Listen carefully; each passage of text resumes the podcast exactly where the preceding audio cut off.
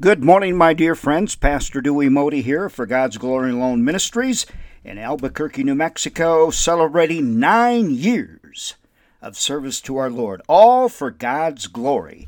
You can find us at fggam.org. It's been a very rough morning here in Albuquerque. I'm recording this on Thursday. Today, three police officers were shot. One is clinging for his life. We don't know if he's going to make it. In an armed robbery here in Albuquerque on Thursday, keep the police here and all law enforcement in our country in your prayers. And Albuquerque, which is has set a record number of homicides in one year. We're approaching 90 in one year. Some people have not met Jesus. The power of your conscience 1 Timothy 1 18 through 20. Many do not have God. Many have not met Jesus. They have no conscience, or if they do, they're, they're with Satan. They're following Satan. Discernment, Christian discernment. God gave us the gift of a conscience to act as a moral compass, but if we ignore it, we may suffer a shipwreck, which many are in America. They've never met Jesus. They have no morals. Their life is ruled by Satan, drugs, alcohol, whatever. When writing to Timothy, Paul charged the young man to keep the truths of the faith and a good conscience. Ignoring either piece of advice could have put Timothy in danger. It puts us all in danger when we don't have God and the conscience that God has given us. The conscience is an inner monitor that judges our actions as right or wrong. The problem, as I've been preaching out here in New Mexico, is many do not know what is right or wrong anymore. Or what I feel is right, they say it's wrong. What I say is wrong, they say it's right. We're arguing. We do not have a moral compass here in our country any longer.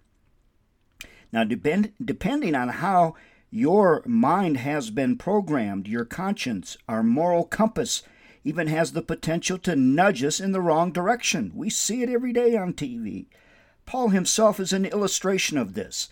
His formal education as a Pharisee had taught him that Christians were a threat to God and the Jewish faith. His conscience had been programmed to see killing them as service to the Lord.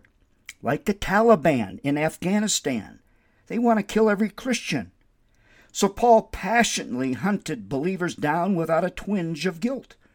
Only after Christ had met him on the way to Damascus was his inner sense of right and wrong transformed and his life's course altered. Praise God. We need the truths of faith. We need to share those truths with others and carry out the Great Commission and build bridges of trust and love. People will not trust us unless they see that we love them and care about them. Bridges of love and trust and not uh, hate posts on Facebook or fanatical comments. Take a moment to ask the Lord if anything is clouding your eternal signals and trust Him in His promise to make your path straight. Proverbs 3 5 through 6. Since Jesus is the truth, John 14 6, Trusting Him is the first step toward developing a good conscience.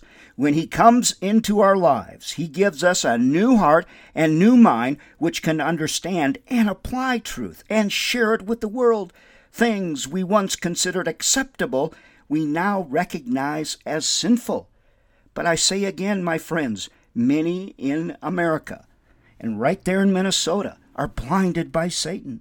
Many in the world are blinded by Satan. Now, if you're a believer, you have to fulfill the Great Commission and tell others about Jesus Christ. Share your faith in love, in love where people will trust you and you can build a bridge and talk to them about Jesus Christ. Thankfully, the Lord has given us everything we need to develop a good conscience, which is so important for living a godly life. Amen and amen.